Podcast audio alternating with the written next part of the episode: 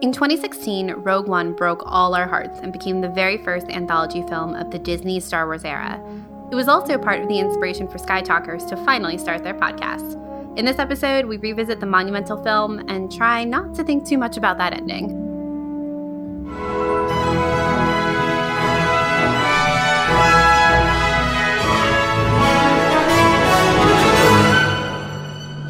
Welcome to Sky Talkers. Here are your hosts, Charlotte and Caitlin. Hello, and welcome to Sky Talkers. I'm your host, Charlotte. Hey everyone, I'm your other host, Caitlin, and welcome to our technically our second Rogue One episode. oh my god. You just reminded everyone that we have a Rogue One episode. Yeah, it's like really old. It's really old. It's really bad. Well, no, we talked about this. So Charlotte and I um, guested on uh, this week's episode of Blast Points, which as you guys know, we love blast points. Um, so they invited us on their show to do like a 20 questions kind of thing. Not kind of, it was 20 questions um, between us and them. So you guys should definitely go and check that out. But we talked about this episode specifically and how bad our Rogue One episode was. yeah, it's It was- really bad. It's it's because I think the question Blast Points asked us, Jason and Gabe, were if was if we ever listened back to our old episodes, and not not usually, and definitely not those early ones, um, because as some of you know, Charlotte and I weren't actually recording on our microphones. We like didn't plug them in correctly for like three episodes. It was really bad. So bad. so bad. Um, but I actually went back in like a weird kind of preparation for this episode and listened to our Rogue One episode from tw- early 2017. And you know what? It's still really bad. I thought you were going to say, you know, it's pretty good. But no, No. you said it's still really bad. no, no, no, no, All right. no. Like, so no one go listen to it. The reason why we're doing this episode, so no one ever has to listen to it. Yeah, but also because we had really wanted to do an episode about Rogue One for a really long Mhm. time. Rogue One is something that I don't think we talk about enough. We both Mhm. really like the movie. It comes up sometimes in conversation, but honestly not enough. And it deserves its own episode and it deserves like the due diligence of the research and the discussion based uh, stuff that we do nowadays. Yeah. So we're really excited to be talking about Rogue One today. Let me just so like that Rogue One episode, which again, please don't go and listen to it. You'll regret it. You'll feel sad. Your ears will hurt. We didn't have our three part format yet. Um, we didn't have our intro yet, so we were still using the like fake Star Wars music. And I did the intro. I said hello first. Oh, I know. I think I, I think I, I said like, "Hi, this is Caitlin. I'm your host. I'm your host. I'm the host of Sky Talkers, Caitlin. And then this is Charlotte. Like I introduce you, and then you go, "Hi." Oh my god. I want to die. I know. this is really bad.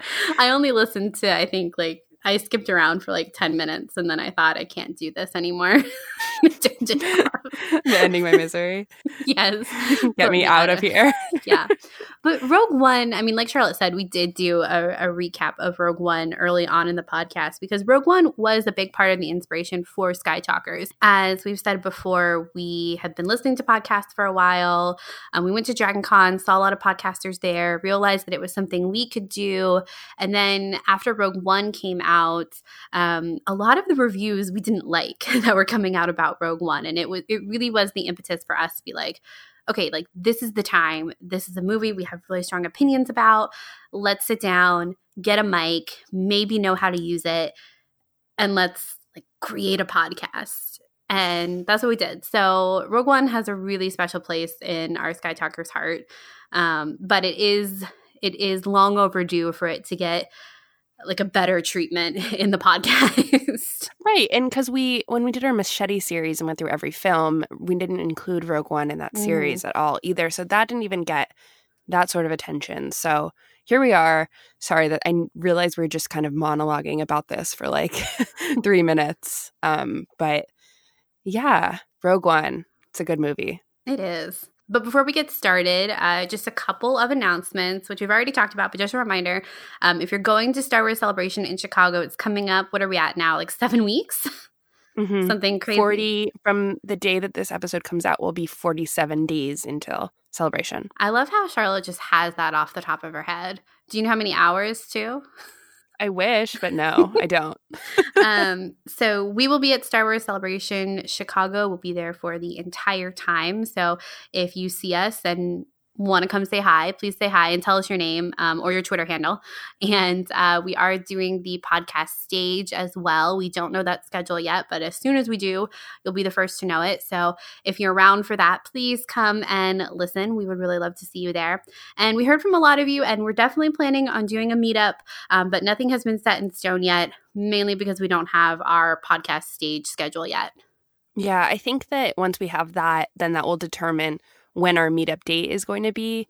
But because it sounds like most people are coming Friday, Saturday, and Sunday, it probably will be one of those days. Mm-hmm. I can just say that. Yes. Yeah. yes. I also just want to apologize that, like, until celebration, I feel like we're going to be plugging our podcast stage um, thing as much as we possibly can. So I'm sorry if that is annoying. but we hope you come. yeah, please come. We, will have some stuff there for you guys, and we'll have some yes. stuff too. If you can't come to the podcast stage and you see us like around town, um, i.e., the you know like the exhibit floor. What do they call it? It's the, the show the floor. show floor. I mean, I'm like, is it an exhibit space? No, Caitlin. Yeah, we'll be around the show floor. So if you can't come to the podcast stage, come and find us. Um, we should have some stuff to give you, hopefully. Yeah, we will. Yes. We definitely will. Yeah. So for today's episode on Rogue One, we're actually not going to do it. I know what you're all expecting. You're expecting it to be part one, our like initial reaction, part two story, and part three characters. No, we're doing something different this time. We're going to talk about all those things, of course, but we've got different parts for you for this very different and very special movie. So, part one, we're going to be talking all about the tone of Rogue One. In part two, we're going to be talking about the longevity and impact. And then in part three, we're going to be going over some of our favorite moments from the film. So, without further ado, let's get started. So, who talks first? You talk first? I talk first. Okay, so welcome to part one, um, where we're going to be discussing the tone. So, before we start our discussion in Rogue One, I kind of wanted to have each of us kind of sum up what we think Rogue One represents or what it is to us in five words. And Caitlin kind of went a different direction with this than I had intended, but I think that's totally fine. So, Caitlin, why don't you share what Rogue One is to you in five words? I think it's funny how Charlotte always is like, this isn't what I intended, but I guess we'll just go with what you put down, Caitlin. It's good. It's good. I like I like that we both took it two different directions. so the question was, can you describe Rogue One in five words? And I described it as the resistance of the films, as in resistance the TV show. What do you mean by that? This is what I mean by that. Because we talk a lot about how resistance is very um like tactile. There aren't force users in it. It like butts up right with the force awakens timeline and rogue one is kind of the same way. That was the part of the whole shtick of rogue one is that it's you know of course we have chirrut and baze but they're not like our typical force users and they're not our main main characters um, like Jyn and Cassian are. Like these are soldiers um, on a mission and this mission isn't about force users. It's about like having hope, but then, you know, it's also butting up literally seconds before a new hope starts. We've almost got that crossover timeline. Um, I don't know. I just think there are kind of very, there are a lot of similarities between Rogue One and Resistance in that sense. Hmm, I think that's true. I, I, I, I see that. Yeah. I guess it's not like the overall description of Rogue One, but since we've been talking about resistance a lot, it was just something that kind of popped in my head. I was like, oh, this is kind of similar. This is the resistance version of a film, I think. Yeah, it, it makes sense. It's funny because I think a lot of people would say Rebels is the resistance of, I mean, I guess you say of the films, but I, I would say that I think that you're right on the money with that though, because of the ticking time bomb of like how close the budding timelines are. And I think that's really interesting. I actually mm-hmm. hadn't really thought about the, that comparison. Yeah, I think it's it's kind of that just that comparison between like our main characters not being force users solving a lot of their problems without the force which is mm-hmm. very different than what we see in a lot of the saga films and then also to like the timeline side of it i think is really interesting right um, okay, so this is how I described it in five words. And I didn't go for a phrase, I went for literally five words. So I say Rogue One is daring, it's weighted, It's mind blowing, it's confounding, and it's gorgeous. Daring because I think that what Rogue One does with its story, it's kind of unprecedented that that's you know Disney and Star Wars and like this was the direction that Lucasfilm was going to go with this movie and we'll talk about that. And I remember walking out of the theater and being like this is insane. I can't believe that Lucasfilm went there, that they're brave enough to put this kind of movie out in the world, that this is their sequel essentially to The Force Awakens. I, I know it's not a sequel, don't come at me. But the fact that that was released after The Force Awakens, I felt like it was so bold. So I continue to think Rogue One is a really daring movie and a and mm-hmm. such an interesting piece in Star Wars. Um, it's weighted because it's just so emotional. It's like I'm like filled with dread every time I watch this movie just because I know what's coming. Mm-hmm. And I say that with love. I love feeling angst. so you don't um, say. Yeah. Um, it's mind blowing for similar reasons that I said is daring, but mind blowing as a fan because I really felt like this was the first time I was sitting in the theater. I remember feeling like this movie is made for people like Caitlin and I. And I know that's like, it sounds so like real fans love this movie or like this movie's for real fans. And I don't mean that, but I do mean that like this movie, Rogue One plays pays like such reverence to the past films and is is kind of rewarding for an audience who's kept up with so much of Star Wars in a way that I just wasn't expecting. The fact that we have characters like Saw and just like even mentions of certain things that happen around canon and just the even the ending itself, it, it, it felt so I was my mind was completely blown by Rogue One as a fan, and clearly it reinvigorated my love for Star Wars in a different way than I was expecting. But I say that it's confounding because I do find myself often thinking perhaps a little too deeply about Rogue One's place in Star Wars and why it's so almost it feels like it's pretty much universal universally beloved um, among fans now and I find that slightly confusing and how it's aged. I don't know what it means. I just I every time I watch Rogue One, I go get into like this weird spiral of my brain just like keeps asking questions about like almost to the point of what I was just saying about how it was just so daring that they um, decided to make this movie and kind of go there. And I, I start thinking about that a lot. So confounding and it's gorgeous because it's one of the most beautiful Star Wars movies we have. The cinematography is amazing, and I love the locations that it was shot in. Yes, so I agree with pretty much everything you said. Rogue One is freaking gorgeous. like yeah. it's just it's a beautiful film to look at. I think the daring part of Rogue One is really interesting, especially when you put it in the conversation of what you mentioned of it being like super beloved by fans because it is kind of it's such like a deep cut right? John Knoll was like, hey, this line from the crawl of that movie from 1977, let's make an entire film of it and make it the follow up to The Force Awakens. Mm-hmm. Um, it's kind of, I mean, it, it's really crazy that Rogue One works when you really kind of parse it down to those mm-hmm. details. Um, I think it's interesting how you said it is kind of so beloved by fans now because, as we kind of mentioned at the top of the show, people's reviews that we didn't agree with about Rogue One is part of what prompted us to like finally, you know, get started on the podcast, which I think is really interesting when we're kind of looking at it now. What are we, two and a half, three years out from when it first came out and just kind of seeing how these things age and how just having a little bit of time between initial release and initial review and initial opinion can really change like an entire community and fandom's perception of a film.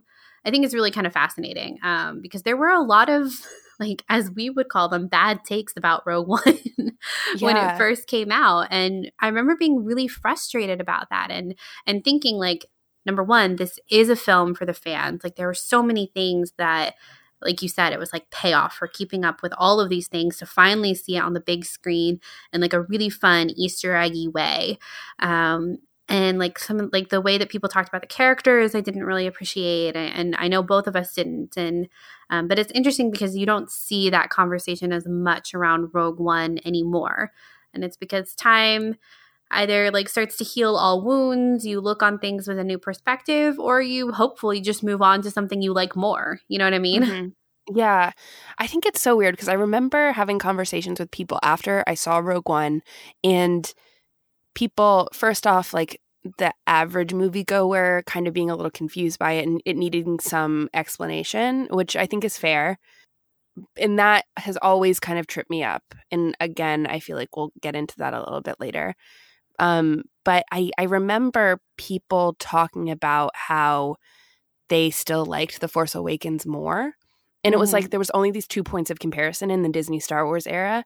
There was Rogue One and then there was The Force Awakens. And The Force Awakens like accomplished everything it needed to accomplish. It brought back a whole new audience, it gained a whole new audience, and it was filled with nostalgia. And it introduced amazing characters. And everyone knows I love The Force Awakens, but I remember walking out of Rogue One and being like, The Force Awakens feels safe. Rogue One doesn't feel safe. Mhm. And I always was like, I think right now I like Rogue One more than The Force Awakens. Mhm. Now with The Last Jedi, I have to say I like this I like The Force Awakens more than Rogue One. And it's just weird how that is. It's just like that was the point of comparison. And now we have literally four films under our belt from the Disney era, plus a completed television show, a whole new TV show, and like everything that's coming down the line Mhm. and it's just like literally time to sit with all these things and it's bizarre to me how my feelings about that can kind of change but i do remember feeling like rogue one felt like such a gift for me who was even like six months after the force awakens came out and like the shine kind of wore off a little bit where i was like oof that felt a little safe like it was safe Mhm. i wonder how they're going to push the saga forward yeah. what's next, what's new. And then Rogue One walks in and reminds us that, yeah, they're continually pushing the saga forward. And uh, again, I just, I need to say, it's not that I didn't feel that way with The Force Awakens, but Rogue One freshened things up in that timeline. Yeah, hundred percent. Because Rogue One, it was like it could afford to be a little loose or a little bit more daring. Um, yeah, I think I remember having that conversation of like, okay, which do you like better, Rogue One or The Force Awakens? And I think every Star Wars film that I see for the first time is my favorite for a little bit of time, really, except for Solo, honestly. Um, but then again, like Last Jedi had just come out like so recently prior to that. So who knows if that was a piece of it. But even now, I, I don't really like comparing like the saga films to films like Rogue One or Solo because, you know, like our sequel trilogy films, they aren't finished yet. And so I think that's hard to like really put a whole comparison on it. And I, the thing that I remember is that it was a big comparison between the characters and like the character arcs and um like getting to know our characters in Rogue One. That was a big critique when Rogue One first came out of like I just like I don't know enough about the characters, blah blah blah. And you're like, well, this is the first film where you only have one film with these people. Like in Star Wars, we're so blessed and so expectant of having a bajillion iterations of these characters throughout different films and books and comics and shows. And we've certainly gotten that with some more of our Rogue One characters, but it was like, no, this is it. And like, it's not like the movie doesn't have to give you all of this background detail in order for you, in order for the film to make a compelling case for you to care about the characters at the end. Um, it's like, did you feel something when they made their sacrifice? If yes, then I think the film was successful in making you care about the characters, not because you knew, you know, exactly who Cassian's parents were and they died and how they died or whatever that tragedy was. It's because like you felt the weight of his the choices that he made throughout the film and you felt something when he sacrificed himself. Mm-hmm. Yeah, I remember that too. It's it's just so interesting because Star Wars has always been about dropping you in the middle of a story, and yet we come out of it loving these characters, and we often don't know their beginning, middle, ends. And Rogue One was the like a great example, and it's just it's really funny because as you mentioned that those conversations really aren't happening anymore, and maybe they've just been had to death that people are like completely past it. But I feel like there's like a a true resurgence in talking about each individual Rogue One character. And it's mm-hmm. not discussed. Like to me, what trips me up about Rogue One watching it now is I feel like it is so segmented into three separate parts. Yeah. And it it feels choppy and the last act is like the most powerful thing for me. It's like perhaps some of the most powerful star wars that is out there. And it, it it just am always waiting to get to that point every time I watch it. And it's like oh I got to get through this got to get through this got to get through this. Okay. Does it does it feel does it feel as episodic as solo does? Um I don't think it does when you say episodic what do you mean well, we, I mean, how we always talk about Solo. Like, Solo should have been a miniseries. I don't feel that uh-huh. way about Rogue One, though. No, no, because I feel like Rogue One was a complete story. Solo wasn't a complete story, and well, I, I mean, I think that you can tell a complete story without literally killing off all your that's characters. That's what I was going to say. Like, if Jyn and Cassian had lived at the end of it, would you feel differently? I might have feel felt differently if like Qi'ra died at the end of Solo. Um, but I don't because it didn't happen and it felt like it feels like there's another story. It didn't feel like they wrapped up that movie at all. Um, at all. I shouldn't say that. It, things were wrapped up. Um, but I I do feel like Rogue One has a complete story in it. Completely. I think it, I think it does too. I get and like I, I know what you mean with like the three parts. Like it is quite segmented, but I don't think I don't think I would describe Rogue One as choppy. Whereas I do think of Solo as choppy, and I don't, and I know I, ha- I have a lot of opinions about Solo, and I don't even mean choppy in a bad way because I think the choppiness kind of adds to Han Solo as a character. Like Han Solo as a character is kind of choppy himself, so yeah, it, it kind of fits that his film would be as well. But Solo definitely feels like quite episodic, whereas it should have been a mini series. Whereas Rogue One does not have that same feel to me, even though mm. it does clearly have a beginning, middle, and end. Right. So, to you, does Rogue One feel like Star Wars then? Like, what is the Rogue One Star Wars feeling? We talk about the Star Wars feeling, and maybe we haven't really talked about it in that much, but what about Rogue One makes us think about Star Wars and classifies it as Star Wars? I think that Rogue One Star Wars is everyone's kind of ideal version of the Star Wars feeling. I think it really kind of hits on a lot of the key things that George Lucas talked about. You know, dropping you in the middle of the story. Everything is used and abused, like very down to earth. It's gritty. It's um, it's real and there's definitely that that visceral feeling I think in Rogue One um, that I think would have been in A New Hope, like if A New Hope had been made like at the same time as Rogue One, like now, I think they would have looked very similar. Um, mm-hmm. as far, but like all of those things are there. Like I think when people think of Star Wars and they think of that Star Wars feeling, they're going to be thinking of like imagery from Rogue One and A New Hope. Like I think those kind of encapsulate the Star Wars feeling really nicely. Not all of the Star Wars feeling, but a big piece of it, I think. I think the important thing about Rogue One and the thing that I think everyone was struck by when they left the theaters is the fact that the movie is about hope. And Star Wars has always at its core been about hope. Maybe the movies don't necessarily always show it or the TV shows don't always show it, but they chose to tell Rogue One it's a grittier movie than every other Star Wars. It, I mm. remember when it was being pitched that John Knoll really wanted it to be a a war movie. They were going to use technology to make make it war-ish. And that always kind of like made me nervous because i was like am i even gonna like this? Like the thing that i really love about star wars is its campiness. And i think that their space battles are super cool too but um, i was always a little stressed out about that. And i think that they were able to balance that grittiness with the fact that the message is always hope um, and they yeah. really just kind of hammered that down yeah, yeah. to the point where the last line is literally hope.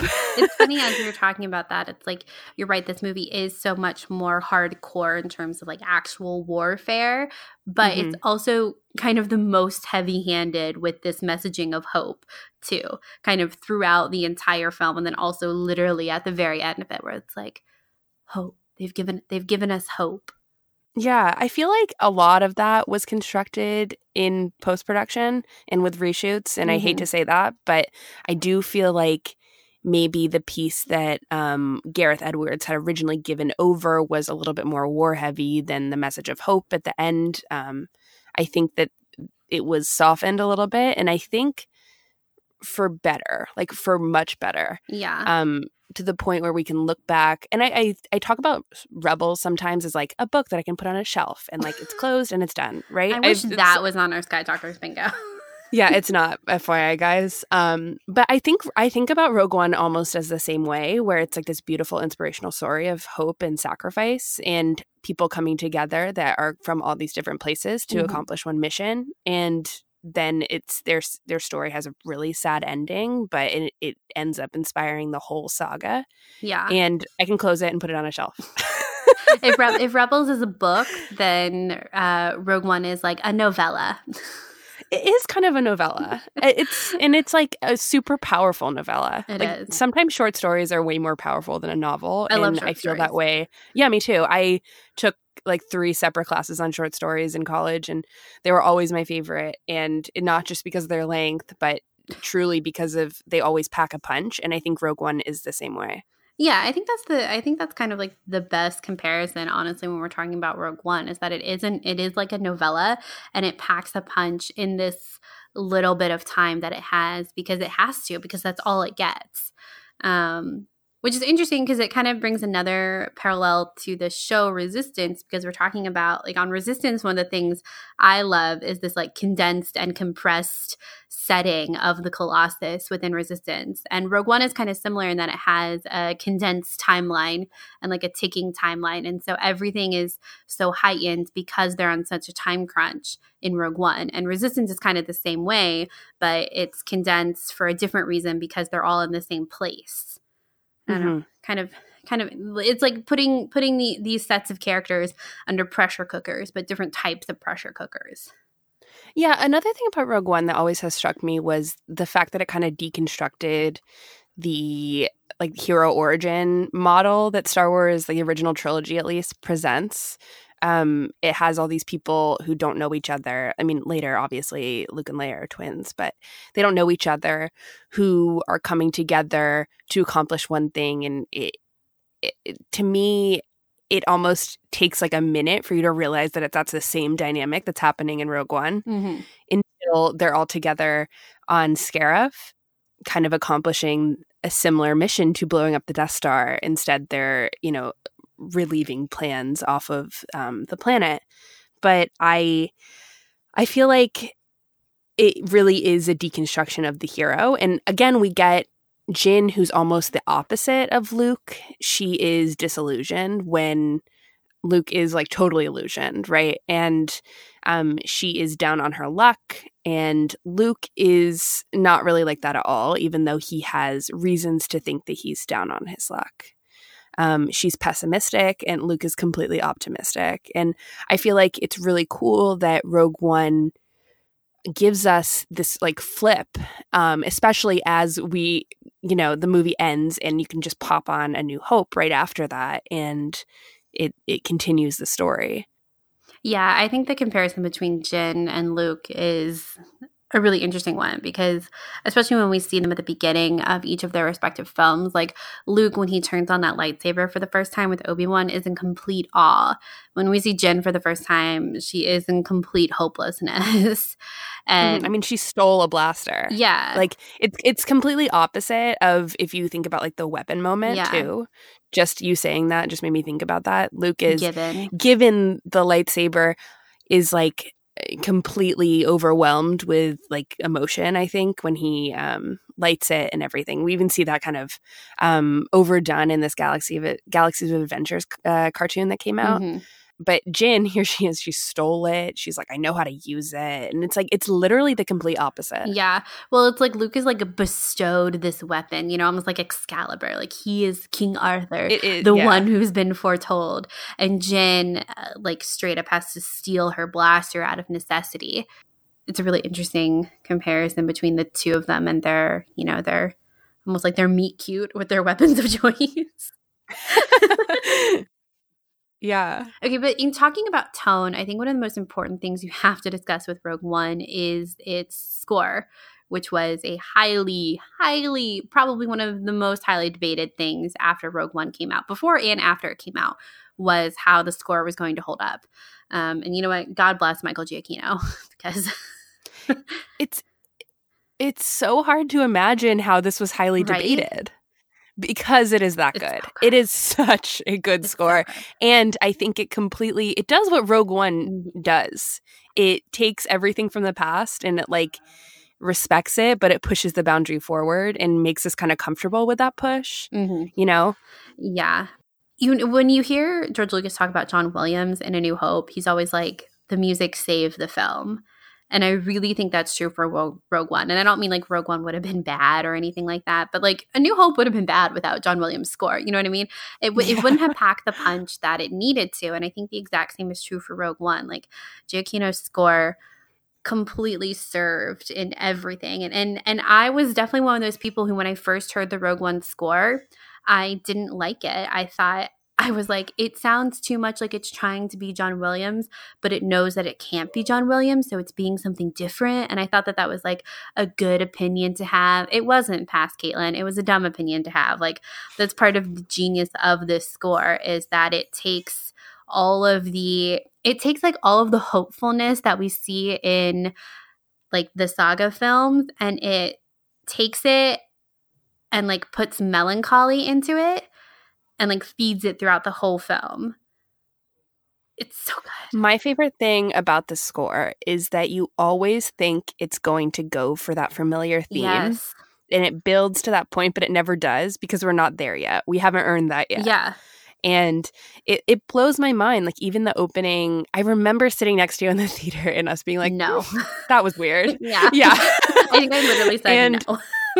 yeah. And it was it's funny because I'm like, yes, now. Mhm. I love oh, it. that that dissonant note at the start of Rogue One. It's so good. It's so perfect because this isn't. It's a note we recognize, but it's not a story that we've seen yet. Yeah, and the thing is is that them using even the Death Star tone that wasn't really picked up again after Empire Strikes Back and they introduced the Imperial March. The Imperial theme in this movie is so good. It was you know, when we were watching this movie for the first time, I do remember being like, this is good. That is so good. The fact that like now I can leave the theater and hum that tune, amazing. And the last like 30 minutes of this movie, Michael Giacchino like really gave it his all. Oh, yeah. And I don't know if you guys remember this, but he had like 3 weeks because the other guy was fired Mhm. or he left the project or something. You never know, Yeah. you know. He only had like a short amount of time to reflect John Williams's work and create something new.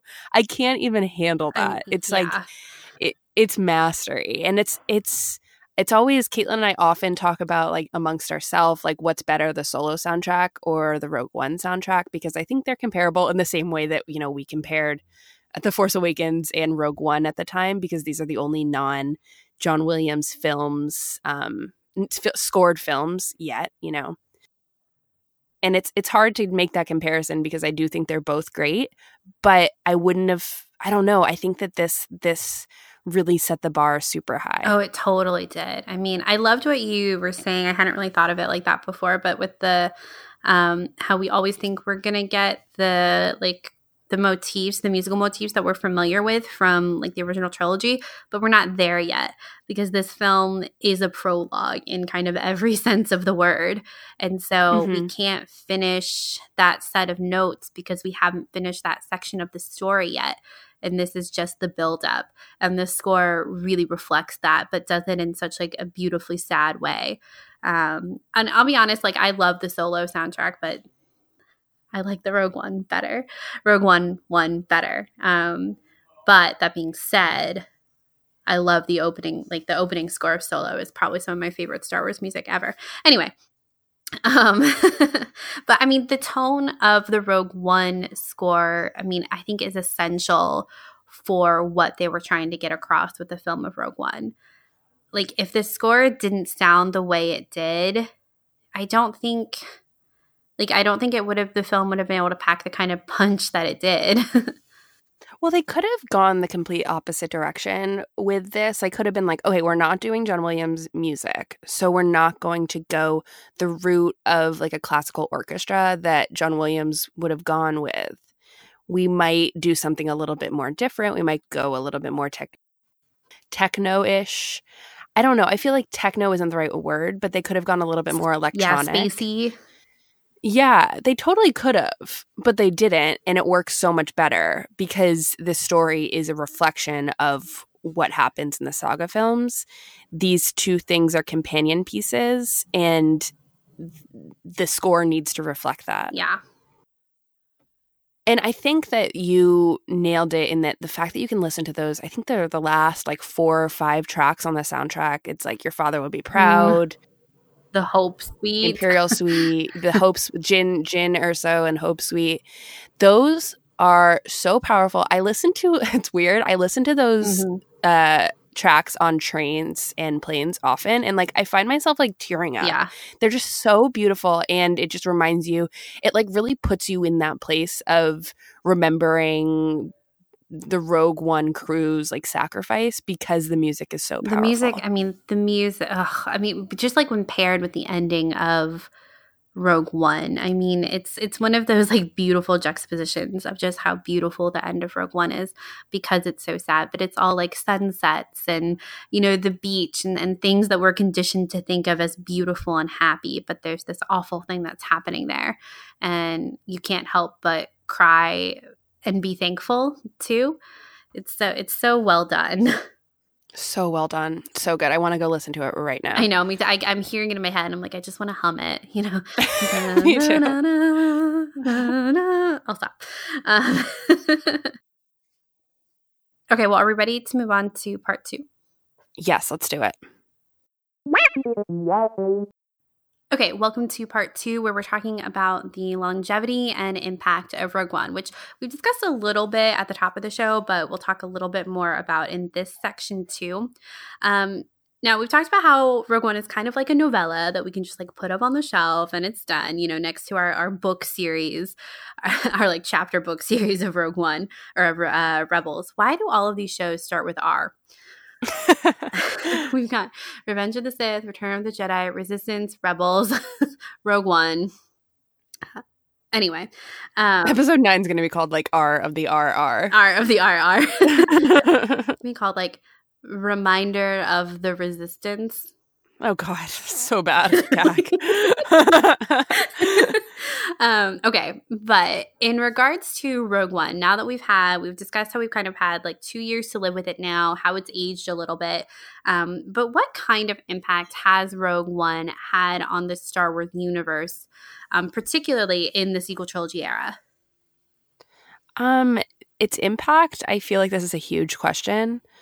Um, I feel like if anything, Rogue One is almost like put on a pedestal in the Star Wars community as this almost near perfect specimen that only gets better in ages like fine wine.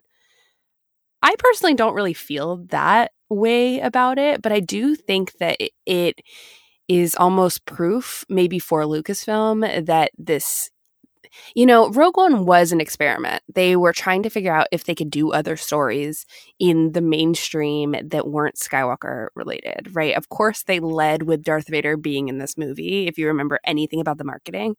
But I do think that it was still experimental because our main character was not a Skywalker. Mm-hmm. And in that regard, I think it was successful. So I know we talked a little bit about this when Solo first came out, um, but we and everyone was asking this question too. You know, which do you like better, Solo or Rogue One? And I think at the time you had said that you like Solo better, and is that still true? Because we haven't really talked about it since. I don't know if it's still true. I am just the the truth is I'm so obsessed with the sequel trilogy these days that it's hard for me to not look at Solo and Rogue One similarly. And it's hard for me to pick a favorite because of that. Yeah. Yeah. I, I definitely get that. I definitely know that I like Rogue One better than Solo, but I get that perspective a lot. And it's weird because, you know, it's in like as Star Wars fans, we love to compare all of these films and like, what's your ranking? You know what I mean? That's like everyone's favorite first question when they want to talk about Star Wars. It's like, okay, what what's your favorite? What's your least favorite? Give me your ranking. And, and here we are throughout this whole episode, like comparing it to Solo, comparing it to The Force Awakens, comparing it to like A New Hope and like these different characters and stuff. And I think that sometimes that can definitely be like a weakness in the Star Wars community because sometimes we can get so caught up on like oh well like attack of the clones isn't your least favorite star wars film like you're not a true star wars fan. Mm-hmm. um, but then at the same time like i think these kinds of comparisons are good too especially when we're talking about like the story and things like that and like even how these films were made. I think it's interesting that both rogue one and solo had fairly rough productions um, and like a lot of reshoots. And i know that we tend to treat reshoot as like a bad word when in actuality it, it, it isn't always you know what i mean I find it fascinating how Rogue One had a ton of production trouble and it felt a little underreported to me. Um, I still think like essentially Gareth Edwards like didn't 100% direct Rogue One and I guess you could say the same thing about Phil Lord and Chris Miller about Solo, right? I mean, it's weird how both of these have production issues yet I do feel like Rogue One recovered from that way better than Solo did. And mm-hmm. maybe it was a timing thing. I don't know. Maybe it was just like what was shot. I'm not sure, but I do think that Rogue One and maybe Solo as well are success stories about how you like kind of figure out things in post um, and are able to accomplish so many n- new story parts from um, from reshoots, like you said. Mm-hmm. Yeah, I remember when all of the news came out, and I can't. I think it was about I think it was this discussion. Actually, I'm sure the, this kind of discussion was happening with both Rogue One and Solo in the midst of their production woes about being worried about the discourse that would come out after these films came out and being like, oh, I wish we could see the original version, or I wish we could see Phil Lord and Chris Miller's version of Solo. Um, but I'm kind of happy to say that I don't feel like that's been an overwhelming part of the conversation surrounding these films. Um, I don't I, think I laugh because I'm like I would kill to see the Rogue One deleted I, w- scenes. I would, but it's the not fact because that we don't have those is like insane. Well, I mean, it, it's kind of like what happened with Solo. You know, like with Solo bonus features, there there's really not a whole lot of mention about the director's switch up, and it's kind of like the same thing with Rogue One. You know, we don't see the deleted scenes, but the reason, but you don't want to see the deleted scenes because Rogue One disappointed you.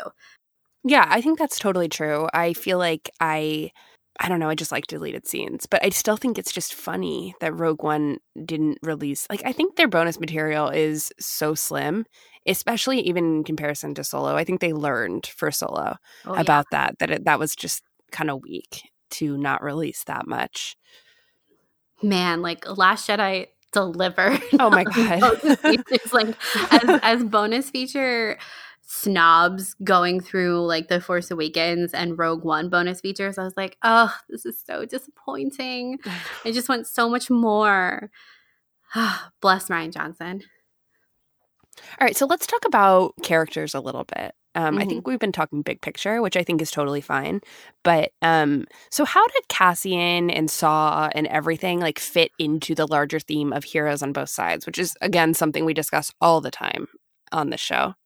I think Cassian and Saw were such important inclusions into this kind of heroes on both sides conversation because one, it's a conversation that was really started in in, animation, particularly with Saw. Um, if you guys haven't watched the Clone Wars, Saw comes up in the beginning of season five, right? Is it yeah, uh, be- I think so. Yeah, it's the beginning of season five on the in the Onderon arc, which is an incredible arc. Um, really, uh, it's an Ahsoka heavy arc.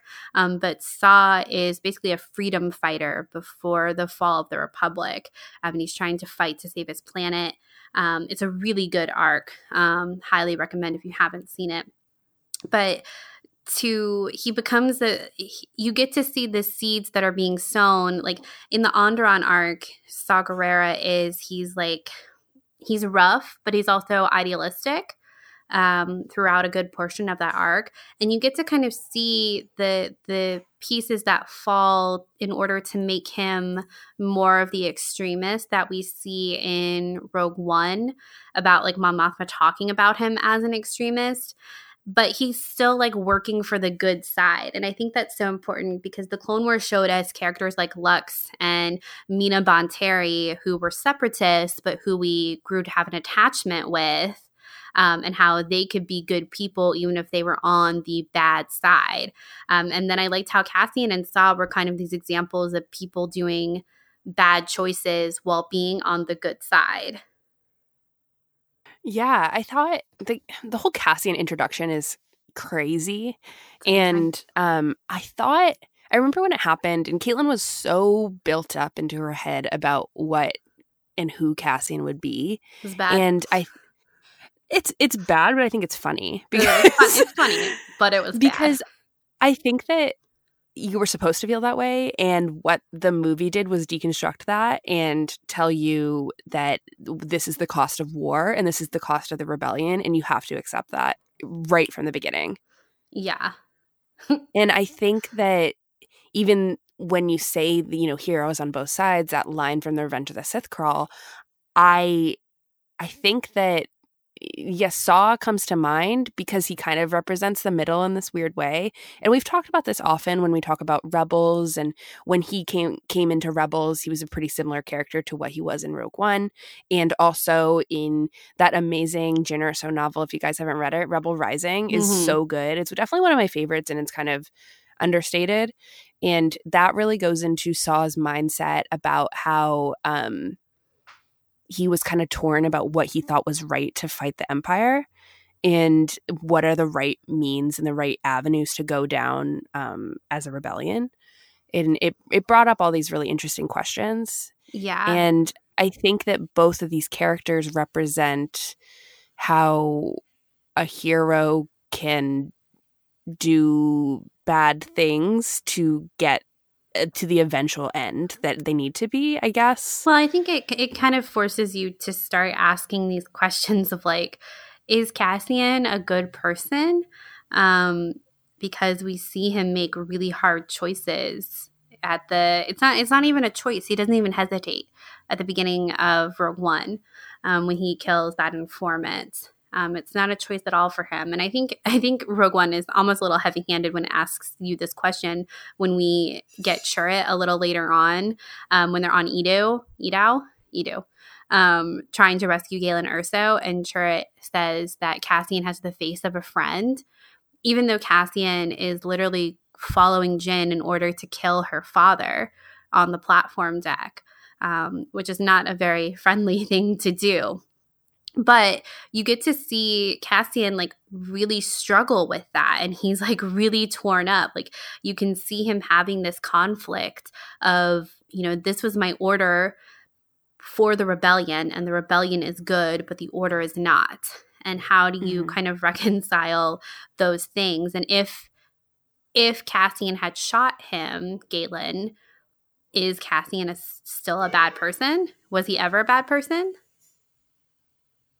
Yeah i know it's so interesting Yeah, and I think it's and and I think the same is kind of true for Jyn, like as someone who was just not like oh my god, she has an amazing line where she talks about how um you know, she's not even looking up at the imperial flag. She's she's just ignoring everything. And Mhm. does that make it's her not a problem if you don't look up yeah, that line breaks my heart. I think it's one of the best lines in Star Wars. Um, what I Saw says, you you could stand to see the imperial flag fly over you, and Jyn says it's, it's not a problem if you don't look up. And it's oh my god, it's just it's amazing, such a good line.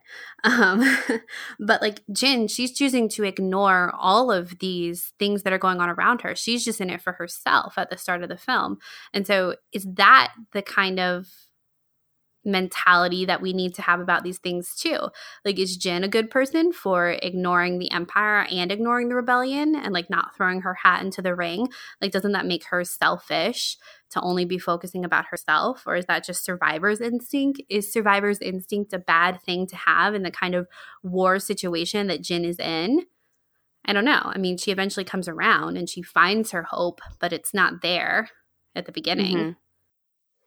She definitely I I find it her character is so interesting because she's been faced with this question over and over and over again about whether or not to join.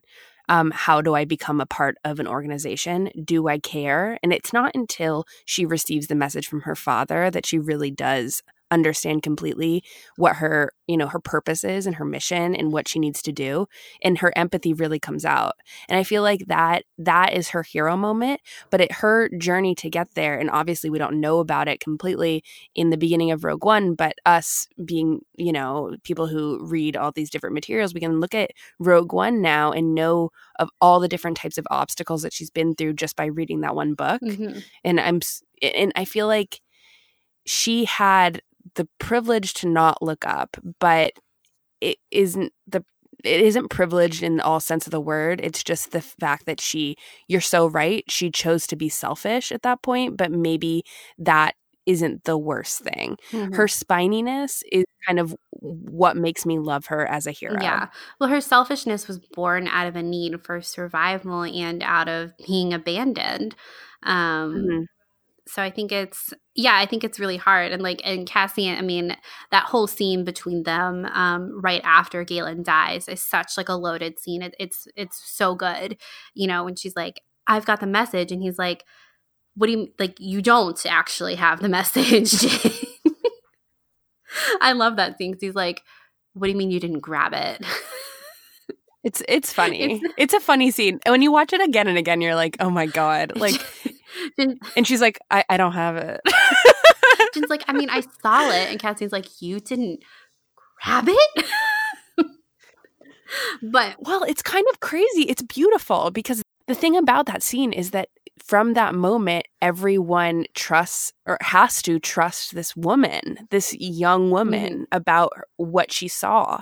And they're willing to lay down their life for this belief that she is right. Mm-hmm. Like, that is so cool. Yeah. So cool. Yeah, it is really cool. The scene that was funny where Cassian's like, I'm not the one you got to convince. Side note, I can't believe you didn't grab it. Like, it was a hologram. He's like, yeah, a hologram comes from something. like, no data chip. No data chip. um, but the scene after Galen dies and they're flying away, and you know, Jyn points out that it was rebellion fighters that fired on the platform. And Cassian is like, oh, you know, like suddenly the rebellion's real to you. Like, I've been in this fight since I was six years old. I never had a choice. Um, like, I've been fighting for this even when it's hard. And you know, it kind of goes back to that question of, okay, is that good to just be blindly following something? Like, we know that the rebellion is good um, because we've seen it through to the end and we've seen someone as optimistic and hopeful as someone like Luke Skywalker come into the picture and like shake up the game. But before Luke Skywalker came along, there are people like Cassian and like a lot of the people we see in the rebellion throughout Rogue One are very like harrowed almost. And um like they're down on their luck and they're making serious calls for a serious cause but they're losing a lot of people in the process too and but then again they're not like saw either. So i there's just like this really wide spectrum that you see throughout rogue one and as we say about a lot of star wars like especially now in this day and age like it's built on what come come came before it and so you can't have the kind of wouldn't the kind of characterization of these people in rogue one wouldn't work as well if we didn't have you know something like a new hope and empire strikes back that came before it you're so right about how all these characters like come into it kind of beaten. I mean, yeah. we see Bodhi, who is completely like mind mended, kind of from the Bor Gullet. We see um, and Baze completely have their home taken away and they're thrown in jail. All of these characters that come together come with some baggage and some serious manhandling, essentially. Okay, so I haven't watched Rogue One in a while actually before prep for this episode. Um, and I was watching one of the behind the scenes featurettes where Kathy pointed out this thing that I knew, but just hadn't really considered about how Jyn had a meaningful relationship with her parents. And I was like, you know, there aren't a ton of characters in Star Wars who have relationships, meaningful relationships with their parents that are still living. Um, and I was like, this is actually a really interesting comparison between like Anakin and his relationship with Shmi, even though she does eventually die. And then also with Kylo, too, because Kylo has a relationship with his parents, too. But like Jyn, they were both kind of abandoned by their parents.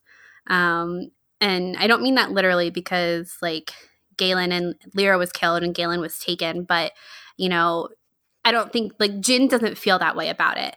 She like Jyn is angry with Galen, just like she's angry with the Empire. Yeah.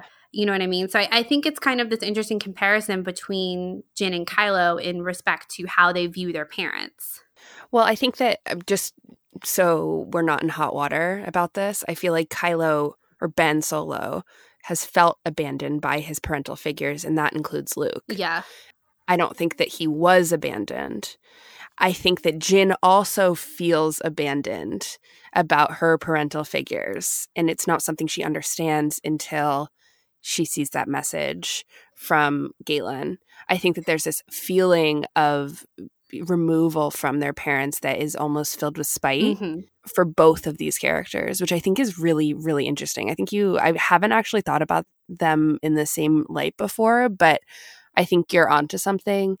And I wonder what it will take for Ben Solo to see his parents in a different light um, in the same way that Jyn saw Galen in a different Yeah. light. Well, I mean, even like to take it a step further, like you mentioned, like Kylo having similar feelings about Luke, Jyn has similar feelings about Saw, and they were like they're they both kind of have this, not exactly this. Yeah, both were Yeah. both were essentially Yeah, and, abandoned. and like both Yeah. were removed from their parents by force or by choice, like by force with Galen and Lyra, and by choice with Han and Leia.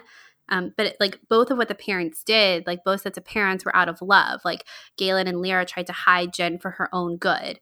Um, and Han and Leia wanted Luke to train Ben for his own good because each of them loved their kids so much. Um, but the kids didn't view it like that because like all of these subsequent like tragedies happened in the interim.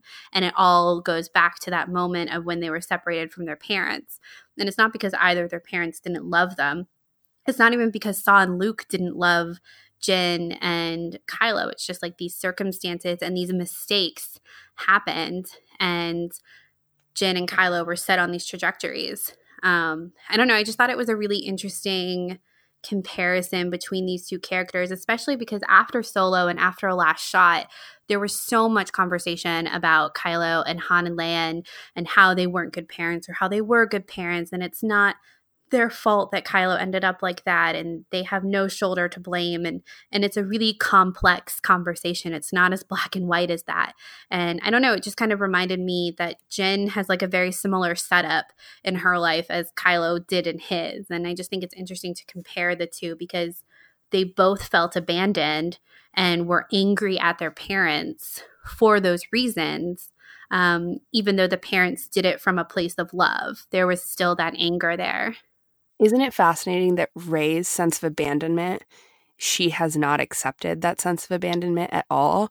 In fact, she won't accept that her parents dumped her for actually the opposite of love, right? They Yeah. sold her off for drinking money. She can't accept that. And yet we have these characters who were abandoned essentially, just for lack of a better term, out of love and we have Rey who's not like that. Isn't it fascinating that Yeah. Lucasfilm keeps kind of serving us these characters who are all kind of from similar origins but take things different ways? Yeah, yeah, because like they have it like Jyn and Kylo have anger towards it almost because they've accepted it, whereas for Mhm. Rey, it's like too awful to believe that that would happen. And so it's just become this like sadness and also this like tether to Jakku that she finally had to break. And Jyn had to break that anger as well and realize that, you know, she like okay, what did she say at the start of Rogue One? Um, I like to think that Galen is dead. It's easier that day, easier that way. Which what does that remind us of? But Kylo's line of "Let the past die." it's only when Mhm. Jyn like accepted that not only was her father alive, but her father did in fact love her, which is something that Jyn knew all along, but she just let herself be so hardened and angry at things that had happened to her as a child that she had no control over that it just like built this shell around her. And I think that's something really comparable to Kylo as well. Um, and Kylo, we say this all the time like, Kylo can't let the past die. And he has to, they even talk about Kylo Ren as a shell around Ben Solo. I don't know. I just like the, thinking about all of them you're right like we do get very similar stories but our characters react in, react in different ways based off of their surroundings based off of where they grew up et cetera et cetera um, And, mm-hmm. and then mm-hmm. like someone like Rey didn't have like a Luke or Saw figure in her life to almost kind of take the place of a parental figure and then also abandon her. Right. I think that maybe the only person is like Unkar Plutt, who was her like essential caretaker. I think that's who he who is in that um flashback. Yeah, but right? he never cared for her. No, but he was there to provide her with food as long as she worked for it. And I think if you could place him as somebody, I guess you could place him as a guardian. Guess, but and he's a really bad well, yeah, guardian. There's no like emotional attachment there, whereas Jyn and Kylo both have emotional attachment, for better or for worse, to Saw and Luke. Mm-hmm, for sure, it is. It is. I think it's fantastic, and I definitely think this is something that comes up in story room discussions about these all these characters that essentially have abandonment issues and how you work through that. And um, I think that almost in a way, it's a little bit of a universal feeling of I don't feel understood. I don't feel like I belong. What is my sense of belonging? Mm-hmm. And I, Jyn puts up a shell. Ben Solo, you know, turns to the dark side and like harnesses the darker energy. Uh, Rey you know, pushes all of that past aside. She also builds a shell in a different way. I think even you can even think about Finn in a in a different way. I don't know. It's eh, all these all these characters. It's like it's funny when you follow this line of thought. All the new characters kind of co- come into into your yeah, head. they do. Well, I mean, okay, so let's talk about like okay, is there what are our comparisons between Finn and Bodhi? Because they're both like uh, they're both traitors. Bodhi, Bodhi, yes, they're both traitors. I think that that's definitely something. They're both labeled as traitors. They both leave their organization, their evil organization. They're both unlikely risk takers. I don't think that Finn thought he was going to leave the First Order that day, but it happened because he couldn't do it. He couldn't kill for them. He made a choice in the same way that Bodhi made a choice. I think Bodhi's story it was the story that I came out of Rogue One being so struck by. I felt mm-hmm. not enough people recognized the magnitude of his sacrifice and the reason why he, he the only reason why he did what he did is because someone believed in him. So and sad. yeah, and and then he is like completely like abused it's just it's awful like makes me kind of like tear up like i'm literally tearing up talking about it Yeah, Bodhi definitely deserved more. I think that what I love about Bodhi's story in particular, and I think that I think if any character needed a lot more screen time in Rogue One, if there was a fault in Rogue One that I think there are a few faults, but if I go back and change one thing, it would be more time for Bodhi in the story because I think he had such an interesting place, and perhaps they didn't want to give him too much time because there was this like very stark comparison with Finn. Um, but with Bodhi, what I loved is that he really was like the um, the apex of like dropping you in the middle of a story. Like we don't ever see his turn. We see him in the middle of his adventure. You know what I mean? Like we meet him as he's trying to find Saw. It's such an interesting character intro for a guy who is a deflector that we don't actually see his deflection. He's in the middle of his deflection when we meet him. Defector, Caitlin. Defector. Well, he deflected from the Empire. He defected. He also deflected. Yeah. All right, we can say that. Deflected. He's like Listen, I'm trying to make a serious point here, okay? And it works. I just I can't gloss over that. Charlotte's like sniffling as she's crying, but also laughing slash making fun of me. So everything's right with the I'm world, imagining listeners. Bodhi being like, I deflected. I deflected when he says I deflected. he, he did both, okay? he did do both. He's like, I defected and then I deflected. I defected and then shortly after I deflected. um, all right, I forgot my serious point. No, you you you made it. You made your point. I already made it. Okay, so my time is up. Your turn. I don't know. I love Bodhi so much. I I feel like I need more Bodhi. I need to I need more of a story. I think it's great. You're so right that we were dropped right in the middle of his story and I think that's so Star Wars. But personally, I feel like it's because in the reshoots Riz Ahmed was unavailable to come back in and do more. But I think even um, I I just find Bodhi's death so abrupt, and I think that it is it almost mirrors you know our introduction to Bodhi, which is also so abrupt. Like his Mm-hmm. entire story is abrupt and impactful, almost just like his death. I'm sad. I know I'm sad too. I had like an Yeah. emotional moment. It's been a while since I like teared up on the on the show. Yeah. Like um yeah bodhi's death is one of um it's one of my like most least favorite moments in the in the film which was it's on my list for later on in the episode but i'll just talk about it here because like he also like bodhi has such like these like limited moments in the film but they're really impactful when he does. Like there's a moment where he's on the ship and he realizes that he's shooting at the bad guys and he's with k2 and like that's who you shoot. And K2 tells him like you got to shoot the bad guys. And and like Bodhi just has this look of like ah yes like that's what I'm doing. Like this is where I'm supposed to be right now.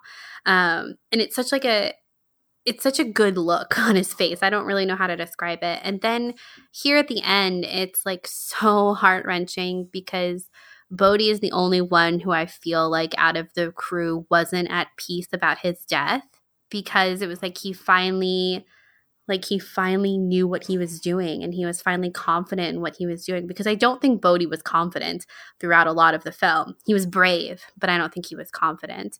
And he he's finally at that point at the end of the film where he like knows what he's doing, he knows what he's fighting for. We talk about this concept a lot with our characters of them like knowing what and why they're doing what they're doing.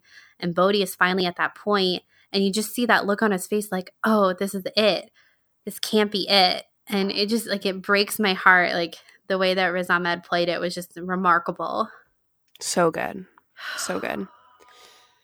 Okay, so let's talk about the big question about Rogue One Rogue One's impact and its release. Is Rogue One inaccessible? Like who is Rogue One for? That's the weird thing about Rogue One is that it is such a deep cut, but it's also like we talked about this earlier, it is like it really emphasizes all of those things that kind of make up the Star Wars feeling.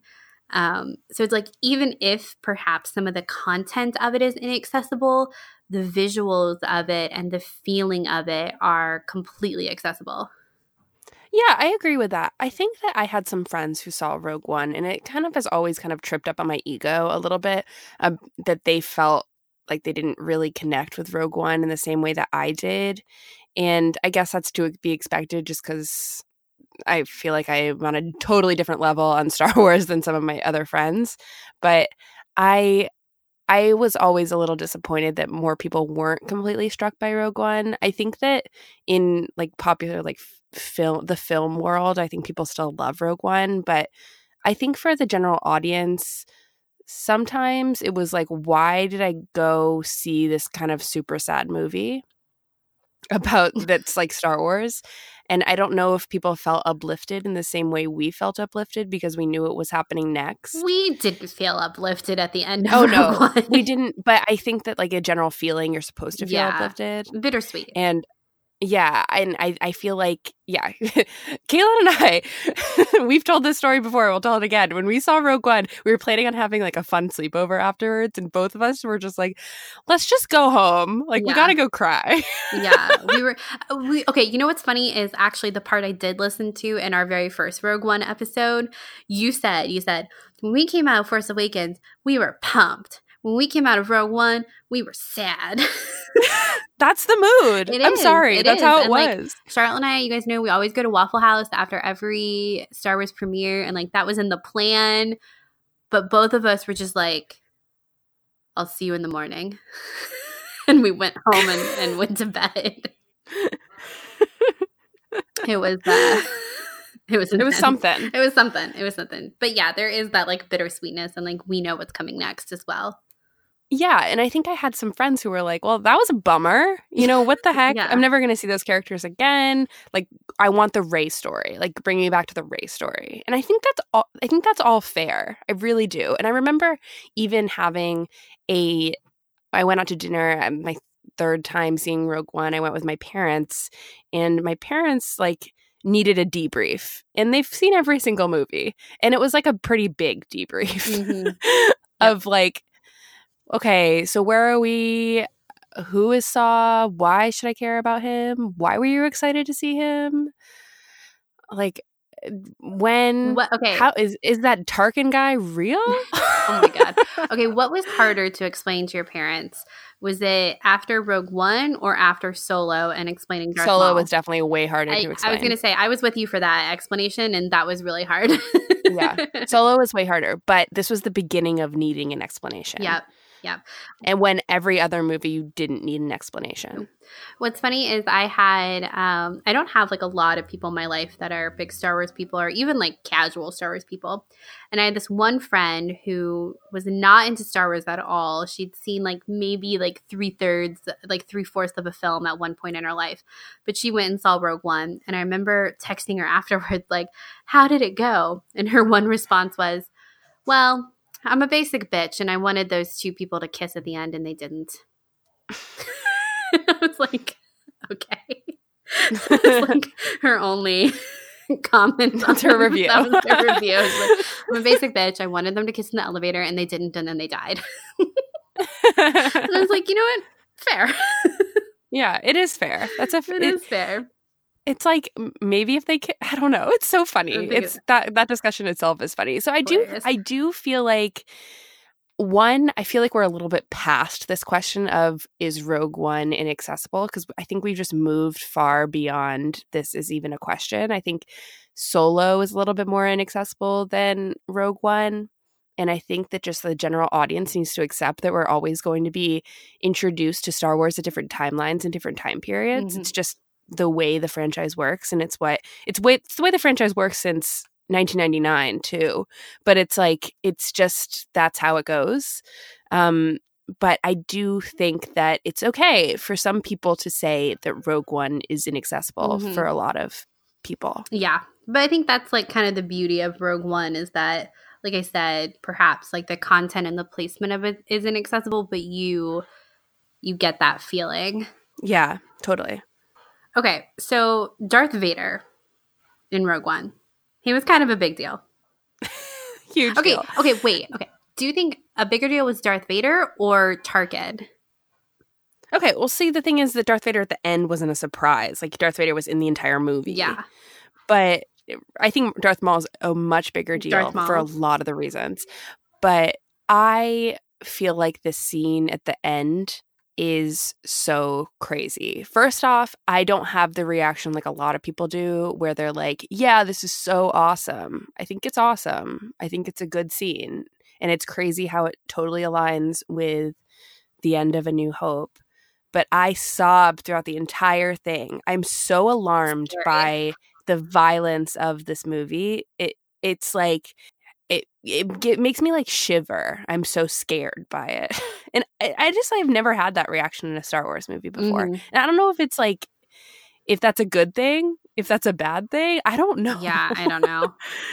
I kind of think Tarkin was a bigger surprise for me in Rogue One. oh yeah, for sure. honestly for i mean over vader because when we knew vader was coming um, but tarkin was just like i mean do you remember when we saw him in the reflection of the window of the star destroyer and we were like oh my god look at his reflection that's crazy and then he ended up being like a full-fledged character and we were beside It's so ourselves crazy. I think that was one of the things too that we loved about. We talked about this about like how Force Awakens kind of felt safe, um, whereas Rogue One felt like it was taking a lot of risks. And I remember talking about the CG, the CGI of Tarkin and of Leia, and how those were really big risks and those were really big um, like feats as far as like the technology that was being used to create them. It was really new, really intense. Obviously, like that kind of technology isn't completely new. Um, but it was really kind of refined in Rogue One and worked on in Rogue One. Um, and how we were like, that's something George would be so proud of. in our like director Yeah. head canons. We were like, George would have really appreciated that like Gareth chose to do that. Totally. um but yeah, I think like the Tarkin reveal was was so amazing. Um and but I mean I think going going to Mustafar though too was like whew. and them not labeling Mustafar. So badass. I I still don't know how I feel about the planet labels. I don't really. Th- I like don't 'em. Really like. Them. I like them. Um, I think because it's inconsistent with Mustafar. like I get that it was supposed to be a surprise, but like in hindsight, I'm like, well, now it's just uneven. It's inconsistent throughout the film, and I know that we're going to Mustafar. All right. Well, is there anything else you want to say about the longevity and impact before we move into part three? No, let's do it. Listen, big deal. You got another problem. Women always figure out the truth. Always. Okay, so welcome to part three, where we're going to be talking about our favorite moments in Rogue One. And I just thought that we would each kind of fire off some of our favorite moments before we wrap it up. So, Caitlin, why don't you go first? Yes. So, a lot of my favorite moments in Rogue One are based on my memories of seeing Rogue One for the first time um, because it was just so fun seeing this movie for the first time. But as we discussed a little earlier, Cassian, Cassian's intro at the beginning is like always a favorite because it's such a shock factor for me and was for me in the film. Like, I don't think you guys understand how much before Rogue One I had already professed my dying love for Cassian Andor. And I do this in every set of Star Wars things is that like before a new thing comes out, I like I pick a favorite character and I just like I stay with that character. Doesn't matter. like I did like before I ever heard Ahsoka, I was like, she's my favorite and she stayed my favorite. And the first Kylo yeah, the Ren. first time I saw Kylo Ren, I was like, he's my favorite. And that's where we've been now. For a, a long time. Like as soon as we saw his lightsaber, other people were making memes about that that cross guard. Me, I was like, that's my guy. Can't even see your face. the same thing happened with Cassian Andor. But me, I was like, wow, that man Cassian Andor, look at him brooding. He's got a heart of gold, 100% heart of gold. And I think I even said too, I was like, Cassian Andor is going to like turn Jyn into her having a heart of gold too. Because he's got a heart of gold. Because he's Cassian Andor, comma, with a heart of gold. And that was like completely wrong. and the very first shot of Rogue One was like, hey, Caitlin, you're very wrong about Cassian Andor. and I'm pretty sure you like hit me when it happened and you're like, well, that was wrong. that's that's, that's wrong. um, but I still see, even though I was so wrong about who I thought he was, he's still my favorite character. yeah, he's yeah, great. And I'm so excited for the show. Oh my god. Um, okay, so my one of my favorite moments is Galen's speech. It is so good. It's the turning point in the movie for me. And it's the turning point for uh Jyn's character too. I think that everything that proceeds after is like a highlight basically of the movie. Like the movie really gets going at this point. But I do think that Galen's speech is just the best. It the way the sound is edited. There's um when he says my stardust and the camera goes away from him and just over Jedha and the way that the the voice echoes over and you know that the the Death Star is about to be like locked and loaded and go for it. And it is just so beautiful. That whole scene is why I like Rogue One and why I like watching Rogue One because it's beautiful acting from both parties. And it is just so beautiful like the the love between a parent and a child at that point um and how that love has existed for so long and all of that is given to Jyn in this moment. Yeah, I agree. I mean that scene in particular is so good because you're you're seeing it's that moment where where Jyn is forgiving her father and like not even forgiving just like coming to terms with the tragedies that happened in their lives to lead them to that point. And it's just it's heartbreaking like watching her reaction to his speech even though they're not in the same room together like literally um it's just it's so beautiful and of course like when you pair it with her comforting him as he dies it's just like mm, it's really beautiful mm-hmm. um one of my other favorite moments is of course we'd be remiss not to mention the general syndulla and chopper call out again just because it was such like a happy memory in the theater of being like oh my god, did did they just say General Syndulla? Did I just hear General Syndulla? So in my Star Wars spell. um, if you're thinking of like, if you're wondering where, like, look to the animation department for the future of Star Wars, like Rogue One really put that on a whole new level, particularly with Saw and with General Syndulla. Um, and like to seeing Chopper as well because like do you remember when the Star Wars show did that whole like arc? I remember figuring that out after and before they even said it on the show. I remember coming back to after we saw um after we saw the movie and we were both kind of texting about it afterwards because we didn't have that sleepover. Yeah.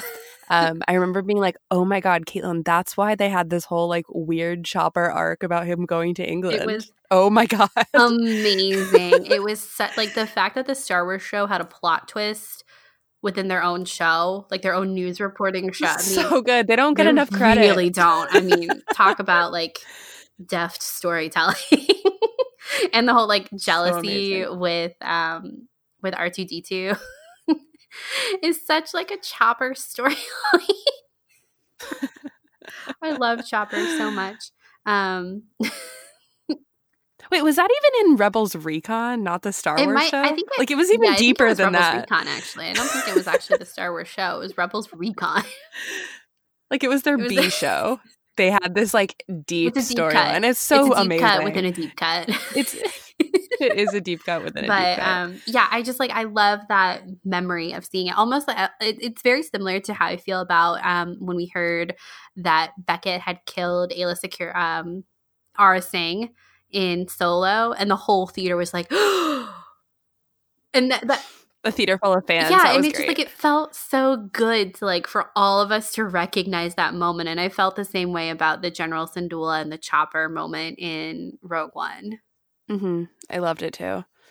Um, another favorite of mine. This is so weird and specific, but maybe someone will appreciate this. I love the soundbite when Jyn finally puts in the tran the the plans and she's broadcasting it up to the Hammerhead Corvette or whatever, and um, the soundbite is transmitting.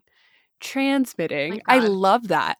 And it's so random because every time I use like my credit card or something and like the chip and pin, I they and it says transmitting. I I'm always like, ooh, I should watch Rogue One tonight. Let's watch Rogue One every time.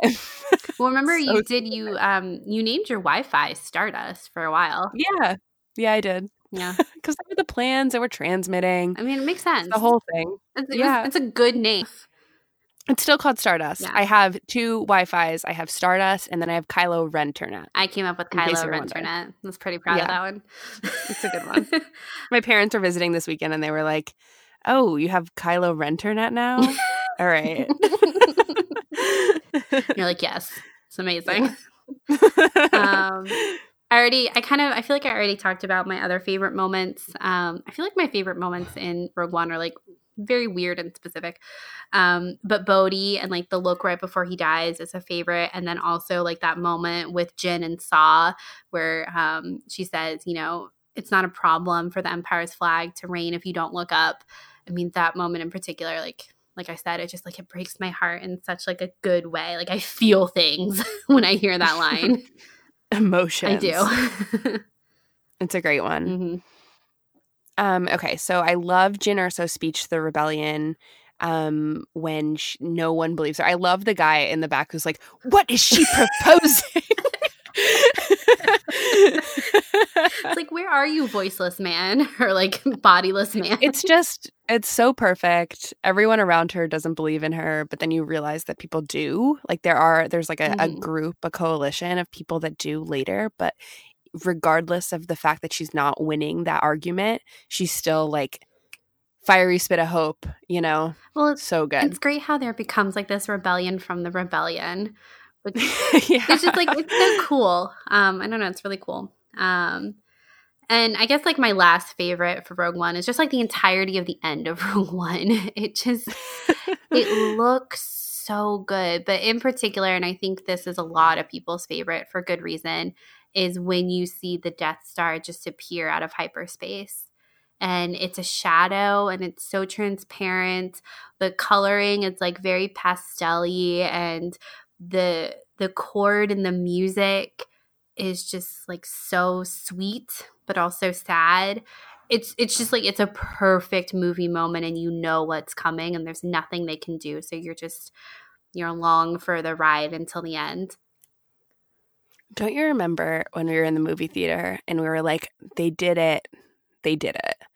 and then the Death Star comes into view, it really catches you by surprise. really and it's it is so well timed that you that you like breathe a sigh of relief, and then that happens, and you know, and you like kind of have to accept it Yeah. because that's what our characters have to do too. Ugh. And it is it's just so good the the timing of it all. Yeah, it's great. I'm glad you bring that up because like when you have the comparison with the master switch, um, which is so Charlotte's laughing because we played the math the master switch came on let me set this up. Charlotte and I were driving to Star Wars Celebration April 2017, so very shortly after Rogue One came out, and we have on our Star Wars soundtracks, and it's a shuffle. Okay, everything is a shuffle, and we're trying, we're like running a little bit behind in order to get into the overnight line for the 40th panel, which, as you all know, was met with a lot of emotions as well. But this is before any of that emotion. And we're trying to get the hotel and we're stuck in traffic and we're worried the doors are going to close at the overnight line. And what track should come on but the master switch? and like idiots. It's like. it's like Dies Irae, like over and over. as we're at the red light, like looking at the clock, like waiting to get to our hotel. And like idiots, we didn't change the track. We were just like, this is it. well, that's the mood of that scene in Rogue One. Like it, It was- perfectly fit it, and that's the same as us. It was like it was fate. It was fate. Uh, but like with that track, there's such like build up and it's like it's tense and it's like, are they gonna do it? Like, will they, won't they? What's gonna happen? Dun, dun, dun, dun, dun, dun. But with the Death Star, it's like all there is is acceptance because there is no other option. There isn't that tension because there is no tension because there isn't a way out. Right. It's beautiful. It really is. It's so so beautiful. Um okay, so my last favorite is how and I just think this is an excellent design choice. I think so much of Rogue One is beautiful and I think so much thought and design and um beautiful art like went into designing Rogue One. Um and part of that was I I think it was a brilliant decision to put Scarif, the final planet, as a tropical planet when everything that comes out of it is dark, is despair, is sinister, everyone dies. Yet you have this planet that's sunny and bright and it's this weird contrast and it could have totally not worked. Like I, I think about that a lot about how like I can't believe they had all this tragedy happening on a beach. It just doesn't fit. Like we usually have tragedy in the rain, you know, Mhm. all these things. But they chose to do it this way because the movie ends with this sunset, right? And I think that that is so perfect. And there's so like I just feel like it was such a, a brilliant design choice to have like essentially the opposite of what happens as the setting. And it it it's just great. So good. Yeah. Scarif is one of my favorite settings. Oh yeah, Scarif is beautiful. It's like because at that point, there's nothing left to do but admire the beauty of it. Um, Yeah. and like bask in that beauty, even though it is tragedy too. It's it's really good. I mean, all of the like all of the visuals of Rogue One are amazing, but especially Scarif. Um, I think it's amazing that Jyn in Cassian's story ends in a sunset on a beach when our character essentially like Luke essentially begins with a sunrise or a sunset. mhm. Um I think that our characters often, you know, Luke literally ends his life also with a twin sunset. And I feel like all of these mirror each other so well because they're both the even the the call to action for Luke in A New Hope and his death in The Last Jedi, they all are reflected in these moments of hope. And that's the same case for Jyn and Cassian in this moment. I'm sad, these emotions. very sad.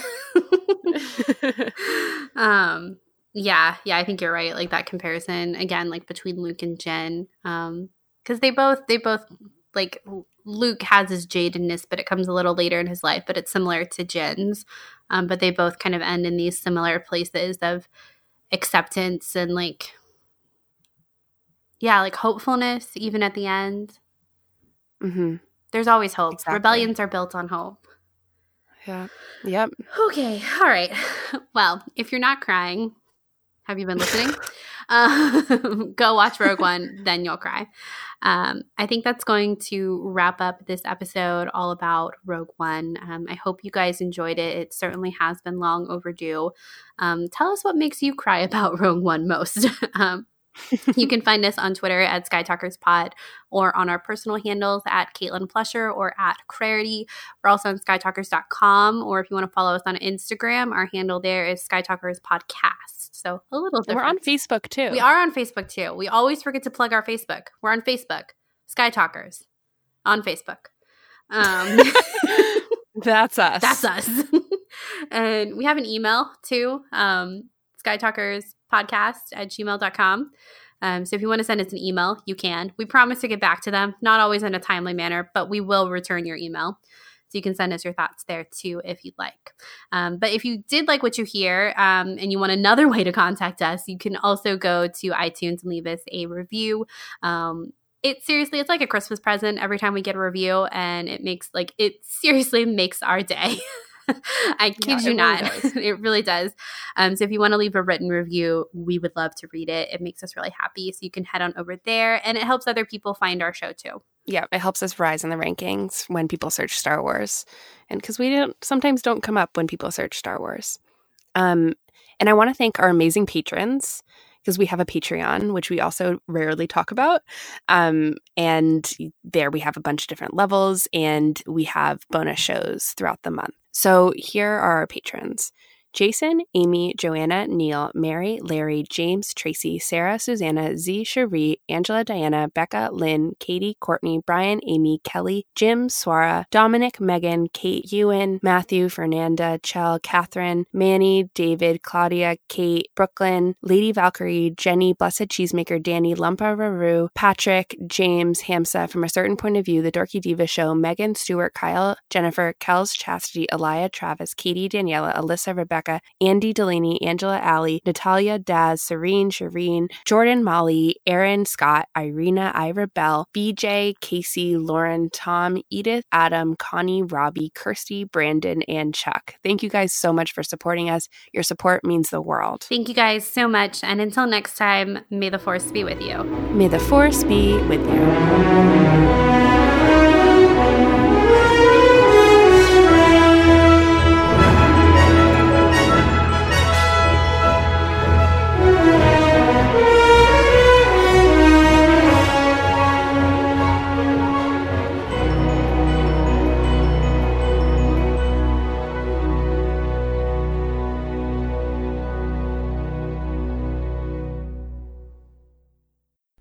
Skytalkers is a member of the Star Wars Escape Pods Network. Explore more great content and get to know our sister shows at weareescapepods.com and on Twitter at weareescapepods. The Star Wars Escape Pods Network, promoting positivity in fandom.